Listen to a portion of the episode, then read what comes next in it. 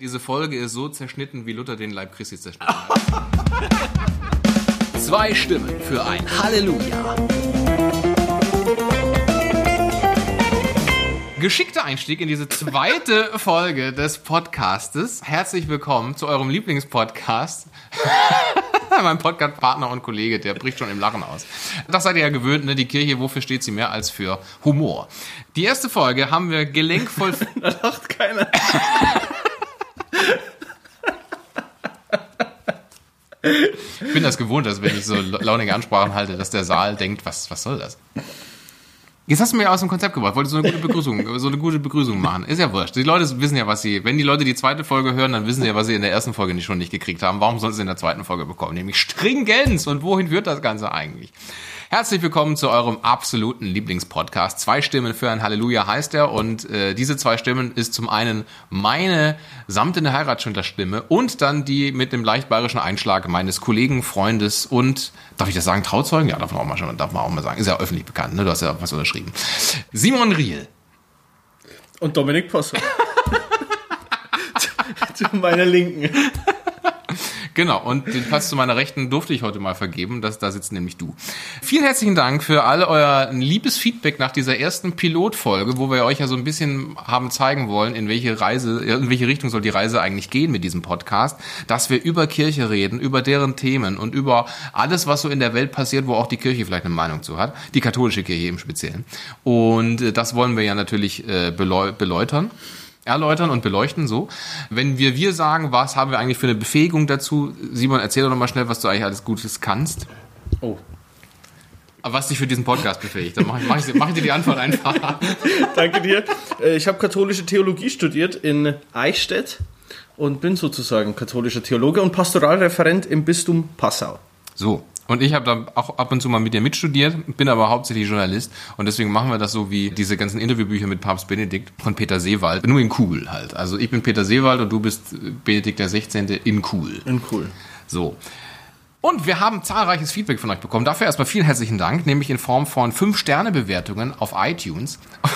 du hebst schon den Finger, weil es gab auch eine Ein-Sterne-Bewertung auf iTunes. Aber meine Güte, die Stimme der Lutherischen, sie soll hier nicht zu kurz kommen in dem Podcast. Nein, vielen herzlichen Dank. Wir wissen nicht, wer das gemacht hat. Wahrscheinlich die Kollegen von katholisch.de, die einen eigenen Podcast gelauncht haben, kurz nach unserem. Halt einen, der katholisch.de mäßig so daherkommt. Das ist ja okay. Wir müssen das alle aushalten, dass sich manche Leute katholisch nennen, wo man sagt, really? Aber gut. Wir reden uns schon wieder um Kopf und Kragen. Absolut.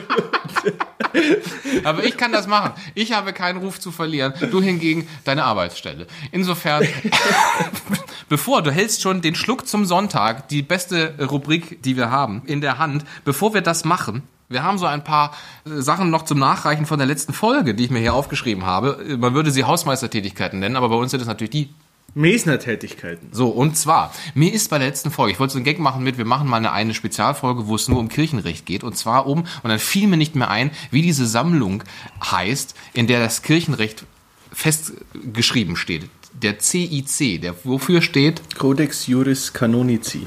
so. Und ich dachte, wir machen eins über den CIC, so kürzt man das dann immer ab, so wie StGB im, im, im bürgerlichen Strafgesetzbuch. 312 habe ich da die Zahl genannt. Und weißt du, was CIC 312 denn wäre? Nee. Der regelt die zuständige Autorität zur Errichtung von öffentlichen Vereinen. Und ich glaube, das wäre eine Knallerfolge. Das sei hiermit nachgeschoben. Ähm, dann nochmal spezifiziert, der Papstbesuch, da waren wir beide, dachten, ja, irgendwie 2006 muss es gewesen sein. Der Papst ist ja zweimal nach Deutschland gekommen, aber die Bayernreise sozusagen war der Papstbesuch vom 9. bis 14. September 2006. München, Altötting, Marktl, Ringsburg und Freising. Und da warst du in Ringsburg und hast Genau. den Pontifex dabei gesehen, wie er irgendwas auf Lateinisch vor sich hin brabbelt. Dann, Die ähm, Messe vollführt. hat. so, dann haben wir über das Unfehlbarkeitsdogma gesprochen. Und du hattest gemeint, es kam kaum vor. Und tatsächlich ist es so, dass das Unfehlbarkeitsdogma 1950 von Pius 12. mit dem Schreiben Munificentissimus Deus, damit hat er die leibliche Himmelfahrt Marias verkündet. Und das war tatsächlich das erste und bislang einzige Mal, dass dieses Unfehlbarkeitsdogma überhaupt angewendet wurde. Wobei ich nicht äh, Himmelfahrt sagen würde, Mariens, sondern auf die leibliche Aufnahme Mariens in den Himmel. ist ein Unterschied. Christi Himmelfahrt und Maria Aufnahme in den Himmel. Das finde ich gut. Erklär mal, was ist da genau der Unterschied? Naja, das Aber der, der, der, entschuldige bitte, aber der, der Feiertag in Bayern, der 15. August, heißt Maria Aufnahme in den Himmel. Wort im, im äh, na, sag's, im, äh, im offiziellen liturgischen Kalender heißt es so, aber in einem, in einem normalen Kalender, den ich mir an die Küchentür hefte, steht da Maria Himmelfahrt. Ja. Maria Himmelfahrt. Maria Himmelfahrt. Genau, ist aber falsch. Und bitte, was ist der Unterschied? Naja, Maria hat aus sich heraus ja gar nicht die, die Potentia, die Kraft, die Möglichkeit, selbst in den Himmel hinaufzufahren, weil sie ja nur Mensch ist. Deswegen musste Maria als nur Mensch aufgenommen werden in den Himmel, während Christus als die zweite göttliche Person, wahrhaft Gott, wahrer Mensch, ja von sich aus selbst die Möglichkeit hat, in den Himmel aufzufahren und nicht aufgenommen werden muss. Sehr gut, dann haben wir das auch nochmal spezifiziert. Siehst du mal, was wir links und rechts schon hier für, für Wahnsinn. Sachen fallen lassen. In den Mesner-Tätigkeiten. Das ist ja un, un, unbeschreiblich. So, das waren die Meistertätigkeiten. Und in dieser Folge, weil wir uns da in der letzten Folge so schön drauf rumgereitet haben und weil es auch eine Frage gibt, die von euch kam, speziell, ähm, das können wir auch nochmal einstreuen. Wenn ihr Fragen habt oder Anregungen, dann gerne Feedback an die E-Mail-Adresse, die inzwischen eingerichtet ist, nämlich halleluja.podcast.gmail.com. Da könnt ihr Fragen, Anregungen, Feedback oder was auch immer euch dazu einfällt, könnt ihr da gerne hinmailen. Und da haben wir auch schon eine Frage, die wir heute behandeln werden. Und die wird mit in diesen Kontext mit reinspielen, weil es da auch etwas Aktuelles zu gibt, was wir auch behandeln werden. Und damit baue ich diesen Teaser ins Unerträgliche auf. Und unterbreche ihn jetzt nochmal, indem wir in die erste Rubrik steigern. Der Schluck zum Sonntag. Simon, erklär doch mal, was hat es damit auf sich? Ja, ich halte den erstmal in die Kamera. Sehr gut. Ich habe hier einen Enzian in der Hand von der Schwarzbrenner. Ich glaube, so heißt die, Brau die Brauerei. Die Brauerei in Schnaps brennt, ja. die, die Brennerei, äh, die, der Schwarzbrenner. Und äh, diesen Enzian, so eine kleine 0,2 Liter Flasche, die habe ich äh, von einem sehr guten Freund geschenkt bekommen. Und ähm, der ist äh, hervorragend. Äh, ich habe ihn schon einmal probiert oder zweimal.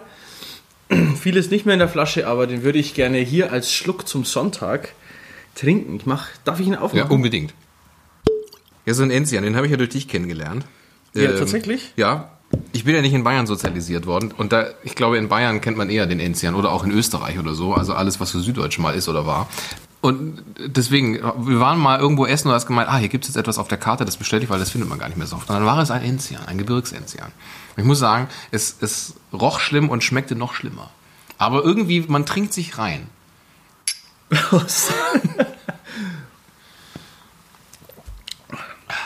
Ich finde, Enzian, Oh, aber der ist aber richtig Gell? schön mild.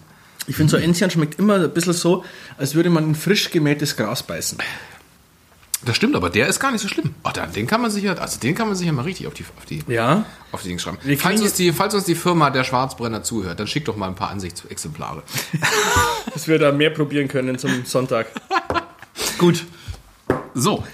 Heute geht es erneut um das Papsttum, denn da gab es einige Fragen von euch und auch von uns. Und äh, deswegen möchten wir mal so ein bisschen die, die Folge dahin verdichten, was hat denn eigentlich mit dem Papst zu tun, weil auch vor vier Sonntagen, na gut, je nachdem, wann ihr das hört und wann wir das aufzeichnen und ausstrahlen, aber am, was weiß ich, wie vielten Sonntag im Jahreskreis, äh, gab es das Evangelium, wo man daraus ableitet, deswegen haben wir einen Papst, weil die Ur Ureingangsfrage ist natürlich, wenn wir über Papst reden, über den katholischen Papst, den Papst der katholischen Kirche. Warum haben wir überhaupt einen Papst? Wo kommt denn das überhaupt her? Stellvertreter Christi? Wer hat denn sich das ausgedacht? Simon. Ja, also ich würde ähm, deiner Fragestelle schon mal etwas präzisieren oder vielleicht sogar richtig stellen, denn die ersten Päpste, die haben sich ja nicht aus der Schrift heraus abgeleitet, sondern natürlich aus der Tradition der Kirche selbst. Denn die Kirche ist ja älter wie die Heilige Schrift. Und somit gab es diesen Text ja noch gar nicht verschriftlicht, als der zweite Papst gewählt wurde zum Beispiel. Somit lässt sich da schon mal der erste Rückschluss ziehen, dass die Apostel und ihnen äh, Petrus als der, ich werde gleich die Stelle noch vorlesen, als der Besondere, als der gestorben ist, haben die sich gefragt, hm, jetzt ist der Petrus weg, was machen wir denn jetzt? Dann waren die Apostel da und haben, haben gedacht, wir brauchen einen neuen, wir wählen einen neuen. Genau, und das haben die, das haben die gemacht und die kannten ja den Herrn selbst noch. Und äh, somit da, daraus leitet sich eigentlich auch das Papsttum ab, der Nachfolger Petri. Denn die ersten Apostel haben das getan und wir sagen heute ja auch, die, die haben Jesus noch gekannt, die werden es besser wissen, wie wir heute nach 2000 Jahren. Oder die wussten es wohl sehr gut, was der Wille des Herrn war, wie wir heute nach 2000 Jahren. Ähm, Das hat dann ja auch in der Schrift, wie du sagst, im Matthäusevangelium Kapitel 16, gibt es eben auch eine Stelle, wo man heute auch die Schriftbegründung hat. Woher weiß man das denn, dass die den zweiten Papst gewählt haben? Dass man sagt, das kommt aus der Tradition der Kirche, die muss ja auch irgendwoher nachprüfbar sein. Ja, es gibt ja einige Briefe von Clemens von Rom. Der war äh, in den 90er Jahren des ersten Jahrhunderts Papst. Also so um das Jahr 90, 96 war der Bischof von Rom und somit Papst. Geboren 35 nach Christus. Da haben wir ganz viele Briefe, von dem der eben, der eben da auch schon was beschreibt, dass er selbst Nachfolger ist von und von.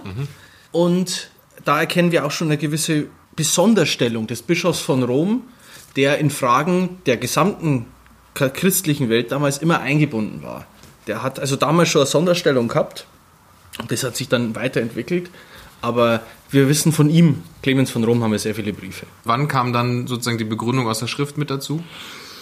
Ne, wenn man sagt, die Schrift ist im ersten Jahrhundert verfasst worden, auch im ersten Jahrhundert verfasst worden. Und je später man natürlich von, von dem, äh, vom Leben Jesu wegrückt, desto mehr stützt man sich nicht mehr auf die Tradition und sagt, sondern sagt, ich brauche Schriftbeweise. Und dann kam es eben, dass man das immer mehr aufs Evangelium Matthäus gefußt hat, Kapitel 16. Ich lese vielleicht einfach mal die Bitte Stelle gerne. vor. Also wer nachlesen möchte, Matthäus Evangelium Kapitel 16. Ich lese ab.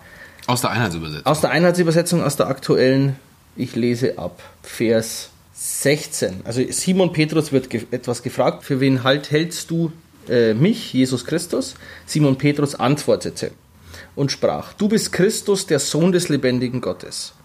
Jesus antwortete und sagte zu ihm, Selig bist du, Simon Bar Jona, denn nicht Fleisch und Blut haben dir das offenbart, sondern mein Vater im Himmel. Ich aber sage dir, du bist Petrus und auf diesen Felsen werde ich meine Kirche bauen und die Pforten der Unterwelt werden sie nicht überwältigen. Ich werde dir die Schlüssel des Himmelreichs geben, was du auf Erden binden wirst, das wird im Himmel gebunden sein, und was du auf Erden lösen wirst, das wird im Himmel gelöst sein. Das ist diese Stelle. Da kann man Das auch, auch mal sagen, Stelle. dass Petrus ja eigentlich gar nicht Petrus hieß, sondern erst seit- seit dieser Stelle erst Petrus heißt. Ne? Nee, im äh, Johannesevangelium bei der Berufung des Simon. Er führte ihn Simon zu Jesus. Jesus blickte ihn an und sagte, du bist Simon, der Sohn des Johannes, du sollst Kephas heißen, das bedeutet Petrusfels. Hm, okay. Aber eigentlich heißt er Simon. Eigentlich heißt er Simon. So, und ab da heißt er Petrus. Und das ist eben auch die Stelle, die du vorgelesen hast im Matthäus-Evangelium, eben dieses auf Latein, tu es Petrus. Genau, du bist Petrus. Tu es Petrus oder lass es. Kann man mal machen. Also stimmt mal, einmal wieder ein Gag, nachdem du hier so einen spröden Bibeltext vorgelesen hast.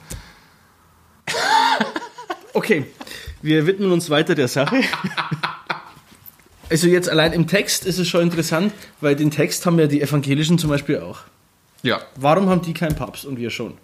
das hat ja wahrscheinlich mit Luther zu tun. Also mit der, mit, im Zuge der Reformation haben wir Ja, wahrscheinlich gesagt, schon, weil wir keinen Papst haben. schon, aber deswegen bleibt ja die Stelle. Wenn die Stelle für Luther so klar gewesen wäre, dann äh, ähm, hätt- hätten die auch einen Papst gebraucht. Luther bezieht dieses Bekenntnis, das schiebe ich nur ganz kurz ein, auf diesen Felsen, du bist Petrus und auf diesen Felsen werde ich meine Kirche bauen. Das bezieht Luther nicht auf die Person Simon Petrus, sondern auf das Bekenntnis von Simon Petrus. Das heißt, das Bekenntnis ist, du bist Christus, der Sohn des lebendigen Gottes. Und er sagt, Auf dieses Bekenntnis. auf dieses Bekenntnis, das ist eigentlich, auf dieses Bekenntnis baue ich die Kirche und nicht auf die Person. Das hat Luther im 16. Jahrhundert gesagt. Da spricht dagegen, dass eben bereits die ersten Apostel einen Nachfolger des Petrus gewählt haben, der eine, hera eine herausragende Stellung unter den Aposteln, unter den Bischöfen hatte. Was sie nicht gebraucht hätten, wenn sie gesagt hätten, wir haben ja alle dieses haben- Bekenntnis. Exakt so ist es. Ich verstehe. Exakt so ist es. Und meiner Meinung nach gibt es auch von der Satzkonstruktion mehr Sinn, wenn, man, wenn er sagt, du bist Petrus und auf diesen Felsen werde ich meine Kirche bauen. Also Fels, Petrus, Kephas heißt ja alles dasselbe. Ähm, dann macht es, finde ich, vom Satz Eine auch. ist griechisch. Äh, Kephas ist griechisch, Petrus ist Latein und Fels ist halt Deutsch. Dankeschön. Für alle, die es nicht wissen. Weil die es ganz genau wissen wollen. Genau. Vielleicht mal, um einen, einen wissenschaftlichen Unter- oder Vorder- oder Hinterbau damit einzufügen. Ist das denn jetzt schon Exegese, was du hier betreibst oder was wir betreiben? Auslegung der Schrift. Ja, im Prinzip. Also gerade mit dem letzten, wo wir uns Kephas, Petrus und, und Fels, Fels. angeschaut haben, würde ich sagen, wir gehen in die Exegese, ja. Exegese für alle, die das nicht studiert haben, weil es ist wahrscheinlich ein Wort, was man sonst nicht kennt. Ne? Bedeutet, dass man die Schrift auslegt und ist auch ein Teil des Theologiestudiums, oder? Ja. Ja. Wer macht denn, wo ist denn die Exegese ver, ver, ähm, na, angebunden? In welcher Fachrichtung der Theologie? Äh, Biblischen Theologie natürlich. Also AT und NT machen Genau. das? Okay, also Altes Testament und Neues Testament, was ja auch ein Fach ist, da wird dann exegetisiert. Exegetisiert. Ex ja, im weiteren Sinne auch in der Kirchengeschichte natürlich, weil man mit den ganzen alten Schriften, die man hat, natürlich auch Exegese betreibt, die auslegt und ähm, schaut, wie sind die zusammengesetzt und so weiter. Und ist das dann so, dass es dann im, äh, bei der Exegese AT, NT, ich war, hatte AT, NT, weiß ich nicht, Also ATNT ist Altes Testament, Neues, Testament. Genau. Sind nicht diese komischen Maschinendinger aus Star Wars, die AT-NTs. Kleiner Gag. Nicht der kleine Bruder von C3PO. Ja, genau. Wie wird das denn gemacht? Also im, im Studium sagt man, das ist meine Interpretation, aber die habt ihr auch äh, dazu folgen oder was haltet ihr davon? Also wie findet so eine Exegese sozusagen statt? Wird darüber diskutiert? Wird gesagt, so ist es, wie es die katholische Kirche auslegt oder so wie du jetzt auch angedeutet hast, ähm, dass man sagt, äh, die Lutherischen haben ja auch exakt dieselbe Stelle, die legen das so aus. Also wie findet das denn? Wie findet da ein Dialog statt? Ist das ein, so ist es und fertig? Also, das würde mich interessieren. Also erstmal, wir haben ja äh, Wissenschaftsfreiheit. Das heißt, der Professor kann forschen und forscht auch, wie er will. Ähm, und wenn der Professor forscht und dazu Literatur liest zum Beispiel und sich im Griechischen, weil das Neue Testament auf Griechisch verfasst wurde, im Griechischen liest und zu diesen Schlüssen kommt, dann wird er das so sagen. Äh, in der Vorlesung ähm, bei äh, Kephas, Petrus, Fels bedeutet alles dasselbe. Das ist in dieser und dieser Satzkonstruktion und in dieser und dieser Satzkonstruktion ist es höchstwahrscheinlich auf das zu führen, dass der gemeint ist. So wird er das sagen. Er, also er wird nie sagen, die katholische Kirche, gerade in der heutigen Zeit, sagt uns, wir sollen das so verstehen, sondern Ja, ist auch wichtig. Ich, also ich Ja. glaube, dass, so, dass es solche Vorurteile gibt. Nee, dass also- man sagt, die katholische Kirche indoktriniert die ganzen Nein. Leute und ihr habt das äh, zu predigen, zu glauben und niederzuschreiben, was einem da von oben niedergeknüppelt wird. manchmal wäre ich froh, wenn es ein bisschen mehr so wäre, dass man das lernt an den Fakultäten, was die Kirche lehrt. Aber die, die Professoren sind frei in ihrer Forschung und wenn die da was herausfinden, was sie meinen zumindest herauszufinden, dann können die das auch in der, sagen die das auch in der Vorlesung. Okay, sehr gut. Also dann wisst ihr jetzt, ein kleiner Einschub äh, zu- zum Stichwort Exegese. Bitte, setz weiter mit, äh, wie hat sich das dann entwickelt aufgrund dieser ähm, Stelle, dass wir einen Papst haben? Ja gut, das ist einfach eine kirchengeschichtliche Entwicklung, weil auch, jetzt bin ich gespannt, wie gut meine, meine Kirchengeschichte noch ist, Theodosius I., der Kaiser des Oströmischen Reiches. Stimmt das, Dominik? Du hast Geschichte studiert. Das ist absolut korrekt. Theodosius I., Kaiser des Oströmischen Reiches im 5. Jahrhundert, meine ich, hat er gesagt, alles, was die Kirche von Rom glaubt, der Papst sozusagen glaubt, das nenne ich katholisch. Das ist der allumfassende, katholisch heißt der allumfassende, das ist der allumfassende Glaube, der in meinem Reich zu gelten hat. Daher kommt dann der Begriff katholisch und es zeichnet noch einmal mehr heraus die Vorrangstellung des Papstes, vor allem das, äh, was der Papst gesagt hat in Glaubensdingen, in besonderer Weise privilegiert war. Das hat aber damals eben der Kaiser festgelegt. Es war keine innerkirchliche Bewegung in dem Sinne. Es gab ja immer, gerade in den ersten Jahrhundert, Richtungsstreit, wie ist was zu verstehen, weil man musste ja eben die Fragen, die wir heute haben, gab es damals auch schon, aber damals gab es kein Lehramt in dem Sinne wie heute. Wir haben alles schon mal besprochen, behandelt, so ist es, sondern damals musste eben alles ähm, neu bedacht werden und, und herausgefunden werden, wie ist es zu verstehen. Und da hat eben äh, dem Papst, dem Bischof von Rom, die besondere Vorrangstellung gegeben. Das hat sich immer weiterentwickelt. Ähm, diese Vorrangstellung bis ins 11. Jahrhundert hinein, da kam es dann zu einem Streit mit der Ostkirche, dem großen Schisma der Ostkirche, sagen wir. Die Ostkirche sagt die große Schisma der Westkirche. 1044. Ich dachte 1054. Aber das könnt ihr zu Hause nachgucken. Und unten Google in das die. Google da habe ich, habe ich eine gute Arbeit, da habe ich eine sehr, mit sehr gut benotete Arbeit zugeschrieben. Das werde ich ja wohl nur wissen, dass das, Ich sag 1054, wir werden sehen, wer recht hat. dass das große Schisma der, der Kirche 1044 war. Warte, ich habe Schisma falsch geschrieben. Schisma der Kirche heißt, dass sie sich äh, in dem Sinne nicht mehr so ganz gegen oder nicht mehr anerkannt haben gegenseitig, dass sie was falsch glauben. So, Ja, das ist recht, 1054. da, so, Das morgenländische Schisma, Spaltung zwischen orthodoxer und römischer katholischer Kirche. exakt 1054. Das heißt auch, seit eben es dieses ähm, Schisma gibt von 1054, ich sage mal, in einem saloppen Verständnis sagt man ja auch, dass die orthodoxe Kirche einen Papst hat. Nee. Also die orthodoxe Kirche legt ja sehr viel Wert darauf, dass sie synodal ist, dass die Bischöfe untereinander in äh, Synodalen miteinander arbeiten, dass es keinen Vorsitzenden gibt oder nicht wie bei uns den Papst. Es gibt die Patriarchen, die aufgrund der alten patriarchalen Strukturen in der alten Kirche funktionieren. Also das heißt der Patriarch von Jerusalem, der von Konstantinopel und so, das sind Ehrenpatriarchen, die haben alle eine herausragende Stellung. Es gibt fünf fünf Patriarchen, glaube ich, in der orthodoxen Kirche. Der russische ist jetzt dazugekommen, ist der neueste, glaube ich, aktuelle. Die arbeiten aber eben nicht, es gibt einen, der sagt, wie bei uns der Papst, sondern die legen sehr viel Wert darauf, dass die das Synodale haben, dass die das zusammen entscheiden. Macht manches schwierig, sehr schwierig, gerade Entscheidungen zu treffen. Wenn einer dagegen ist, geht nichts. Aber da legen die sehr Wert darauf und das kritisieren die eben auch bei uns, dass wir dieses Synodale, das es in der Urkirche, also in den ersten Jahrhunderten noch stärker gab, dass es bei uns nicht mehr so ist wie in der Urkirche. Also synodal. Dass man gemeinschaftlich das alles entscheidet. ja, Wobei wir ja auch diese Bischofssynoden haben, aber da ja auch nochmal der Papst das letzte Wort dann spricht. ich dachte, dass so ein Patriarch ist auch sowas wie, ähm, der heißt zwar nicht Papst, aber ist im Grunde genommen auch ein, ein Primus inter pares, also ein Erster untergleichen und hätte da auch mehr Befugnisse und Macht. Aber vielleicht ist das auch einfach ein Missverständnis. Wie dem auch sei, Schisma 1054 sei jetzt mal dahin. Was passiert dann mit dem Papst? Wir sind dann ja im Mittelalter. Das Mittelalter natürlich geprägt von einer wesentlich größeren Verzahnung von Kirche und Welt, wo es ja heißt, du hast sozusagen den König, den Kaiser und du hast den Papst als sozusagen Gleichberechtigte, die die damals bekannte Welt zumindest mit regieren. Sozusagen, wo die Frage war, was wiegt denn eigentlich höher, wurde das ja dann auch mit Canossa und so weiter, Ja, ja. dass der, dass der Kaiser da sagen musste, ja, Papst und Hass, das ist schon nicht so, schon nicht so schlecht, das da machst. Heinrich der Zweite, Vierte, Genau. Achte, neunte, irgendeiner der Heinrichs. Ähm, zur Not waren sie alle zusammen. Sind da durch die Ländereien getourt ne, in ihrer großen Canossa-Tour, Reunion und Revival und äh, haben dann nochmal die Greatest Hits gespielt vom Papst. Aber auf jeden Fall,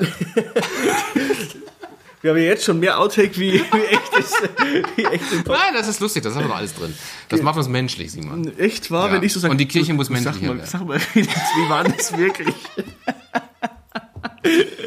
nee, gut, also. Wir sind ja dann im Mittelalter und im Mittelalter gab es eine wesentlich größere Der, der richtigere Gag wäre natürlich gewesen, Canossa sind noch diese kleinen Mini-Salami. Jetzt war ich doch gerade wieder drin. Mann. Heinrich der Vierte. Habe ich doch gesagt. Ja, unbedingt. So. Also wir sind ja dann im Mittelalter und im Mittelalter gab es ja wesentlich größere Verzahnung zwischen Staat und Kirche. Gerade auch die Kaiser, Könige, die brauchten ja auch einen Ansprechpartner auf Augenhöhe. So der einfache kleine Ortsbischof ist natürlich, da gibt es mehrere Bischöfe auf einem Gebiet des Königs zum Beispiel. Und von daher braucht man einen Ansprechpartner auf Augenhöhe. Somit wird auch, auch natürlich nochmal die weltliche Macht des Papstes wesentlich gestärkt zu der Zeit. Er hatte auch zu der Zeit ähm, den Kirchenstaat, ähm, der seine Blüte dann wohl hat unter Julius II. Wie du das sagst, wird das stimmen, ja. Aber ihr- ihr- schreibt es unter Das die- eine Mesnertätigkeit. Genau. Schreibt es in die Mail. halleluja.podcast.gmail.com. Genau. Ich glaube, der Julius II. zu Beginn des 16. Jahrhunderts, der auch so einen etwas bösen Spitznamen hat, der Blut-Julius, weil er eben kriegerisch da sehr aktiv war. Genau, und jetzt sind wir schon Anfang des 16. Jahrhunderts, da kommt natürlich 1517 gleich ähm, eine große Auseinandersetzung mit dem Papsttum, nämlich, du kennst es als Martin, ehemaliger... Martin Luther. Als ehemaliger Martin Luther. Martin Luther, ähm, der, der Kleine Thesen- Mönch aus Wittenberg. Der kleine Mönch aus Wittenberg, der meint, er weiß alles besser. ähm, ja, war doch so. Unbedingt. Also der hat 95 Sachen gehabt, die weiß ich besser wie ihr alle.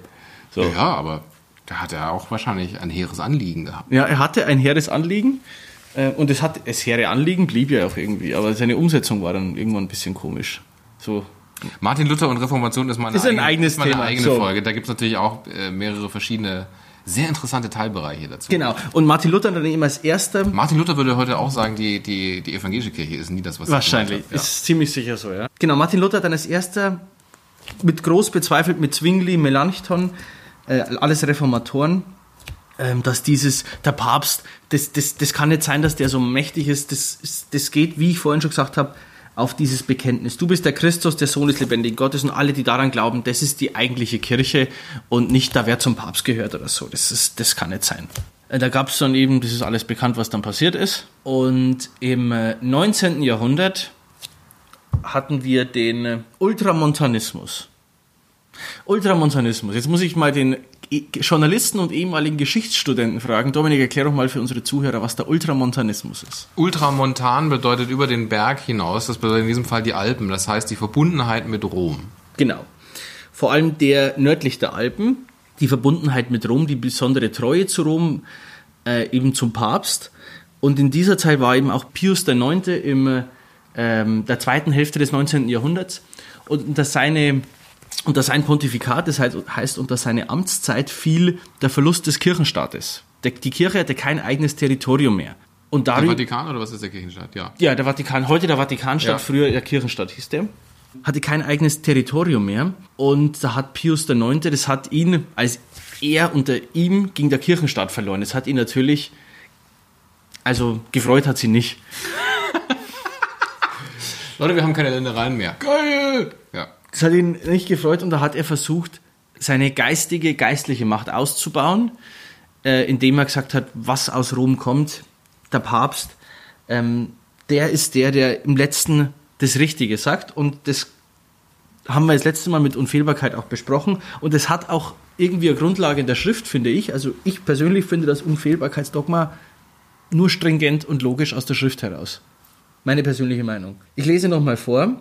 Ich aber sage dir, du bist Petrus und auf diesen Felsen werde ich meine Kirche bauen und die Pforten der Unterwelt werden sie nicht überwältigen. Ich werde dir die Schlüssel des Himmelreichs geben. Was du auf Erden binden wirst, das wird im Himmel gebunden sein und was du auf Erden lösen wirst, das wird im Himmel gelöst sein. Also fangen wir mal mit der Binde- und Lösegewalt an. So sagt man also, das, was er auf Erden bindet, ist im Himmel gebunden und was er löst, ist auch im Himmel gelöst. Das ist die sogenannte Binde- und Lösegewalt. Und das hat im rabbinischen Judentum aus der Zeit, aus dem, wo ja Jesus rausstammt, eine klare Bedeutung, die Binde- und Lösegewalt, nämlich die Auslegungsvollmacht. Petrus hat die Auslegungsvollmacht. Oder der Papst hat die Auslegungsvollmacht. Somit kann natürlich der Papst, wenn er die Auslegungsvollmacht hat, in der Auslegung, wenn er das sagt, er hat von Christus nun mal die Zusage, auch wenn uns das nicht gefällt, aber er hat die Zusage, du hast die Auslegungsvollmacht, Petrus. Was ja auch sehr interessant ist in der aktuellen Diskussion, wenn es um Frauenpriestertum und so weiter geht. Johannes Paul II. hat klar entschieden, wir haben nicht die Vollmacht, Frauen zu weihen. Er hat die Auslegungsvollmacht, Diskussion beendet. So hart es klingt für alle. Aber könnte er deshalb dann aber nicht auch sagen, und gerade deshalb könnte ich das entscheiden? Wenn, er hätte auch sagen können, wir haben die Vollmacht. Genau. Aber Ziel des Papstes ist ja nicht, möglichst viel selbst zu entscheiden, sondern möglichst viel vom Willen Jesu Christi zu erkennen und das dann kundzutun. Er ist, sein, er ist zu seinen Aufgaben gehört ja die Reinheit der Lehre oder die Lehre reinzuhalten. Genau. Und Frauenpriestertum ist auch mal noch ein Thema. Noch ein für, Thema extra. Für, für, für eine weitere Folge. Es gibt, glaube ich, sehr viele, sehr viele Themen für sehr viel weitere Folgen. Wer auch immer die dann hören will. Und es heißt ja noch, ich werde dir die Schlüssel des Himmelreichs geben. Deswegen im Übrigen für alle interessierten äh, Kunstfreaks unter unseren Zuhörern das sogenannte ikonografische Attribut. Das heißt, die Zuordnung dessen, womit eine Figur dargestellt wird, ist bei Petrus der Schlüssel. Das heißt, wenn ihr mal auf irgendwelchen Kirchen oder sonst irgendwelchen Darstellungen einen Typen seht, einen duften Typen, der einen Schlüssel in der Hand hat, dann ist das wahrscheinlich Petrus. Genau, deswegen hat der Papst auch im Logo. Die- Logo die- das klassische Papstwappen ist ja, sind ja die gekreuzten Schlüssel. Ja. Genau. Und oben drüber diese Tiara. die, die Tiara des Papstes. Genau, die Schlüssel des Himmelreiches geben. Deswegen hat man auch gesagt, wer zu ihm gehört, weil dieser Petrus die Schlüssel des Himmelreiches hat. Das heißt, wir müssen zu Petrus, zu dieser Kirche des Petrus gehören, damit wir die Möglichkeit haben in den Himmel. So war die ganz lange die Auffassung des Ganzen. Deswegen hat man auch in, ich sag mal, comichaften Darstellungen, dass Petrus derjenige ist, der sozusagen vor dem Tor des Himmels steht. Genau, das haben wir heute auch noch am, äh, am Himmelstor, kennt man das noch, steht Genau. der Petrus und lässt uns rein. Oder halt auch nicht. Oder eben, genau. Ich dachte immer, dass dieses mit, was du auf, auf was du auf Erden bindest und äh, wird auch im Himmel gebunden sein, sei auch die Übertragung hin, zum Beispiel, wenn eine Ehe kirchlich geschlossen ist, dass sie auch im Himmel geschlossen ist und deswegen ist sie ja unauflöslich. Ja, das hängt aber eher damit zusammen, weil es ein Sakrament ist und die Kirche dann nur den Dienst Christi versieht. Somit, was im Himmel gebunden ist, ist dann auch auf Erden gebunden. Da müsste es eigentlich andersrum gehen, weil das Sakrament ja von oben kommt. Ah, sehr gut. Auch nochmal Aber Thema. Sakramente ist ein anderes Thema. Genau. Okay. Ja, Und damit, Dominik, damit ist ein ich wäre soweit fertig mit meinem Thema. Mit meiner Exegese zu 16. Ich hoffe, mein Professor hört nicht zu, weil den wird es natürlich umdrehen, weil ich so wenig lateinische und griechische Begriffe benutzt habe. Aber ich habe es ja versucht, für euch und für alle so einfach und verständlich wie möglich darzulegen. Also vielen Dank erstmal für, deine, für diese Auslegung und Aber wenn Unklarheiten da waren, schreibt es gern an die E-Mail oder was, wenn ich nochmal was ausführen soll. Ich mache das sehr gerne. Ich hatte ja schon im Teaser, im überlangen Teaser gesagt, es gibt ja auch was Aktuelles, was der Papst zum Beispiel sagt heutzutage. Und da hat er, darauf wollen wir noch ganz kurz eingehen, weil es ist vielleicht eine, eine Nachricht, wo man sagt, Schlagzeile, Papst Franziskus Doppelpunkt, gutes Essen und Sex ist göttlich. Ja. Das war eine Schlagzeile vor äh, äh, nicht allzu langer Zeit. Ähm, und ich kann das mal ein bisschen ausführen, was da alles äh, gesagt wurde, wa- also was, was Papst Franziskus gesagt hat. Und zwar in einem Interviewbuch mit dem Typen, der Slow Food erfunden hat im Übrigen. Irgend so ein Italiener. Ich habe keine gesicherten Informationen. Slow Food, ich weiß ich auch nicht, wie man das erfinden soll. Man kocht einfach nur sehr langsam.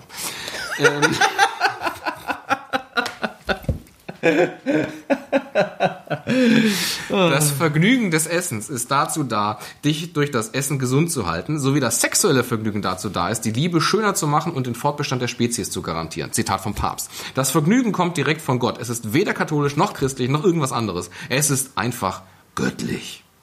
Wie kann der Papst denn sowas sagen? Ungeahnte Töne aus dem Vatikan. So waren dann ja meistens die Einordnungen dieses Ganzen.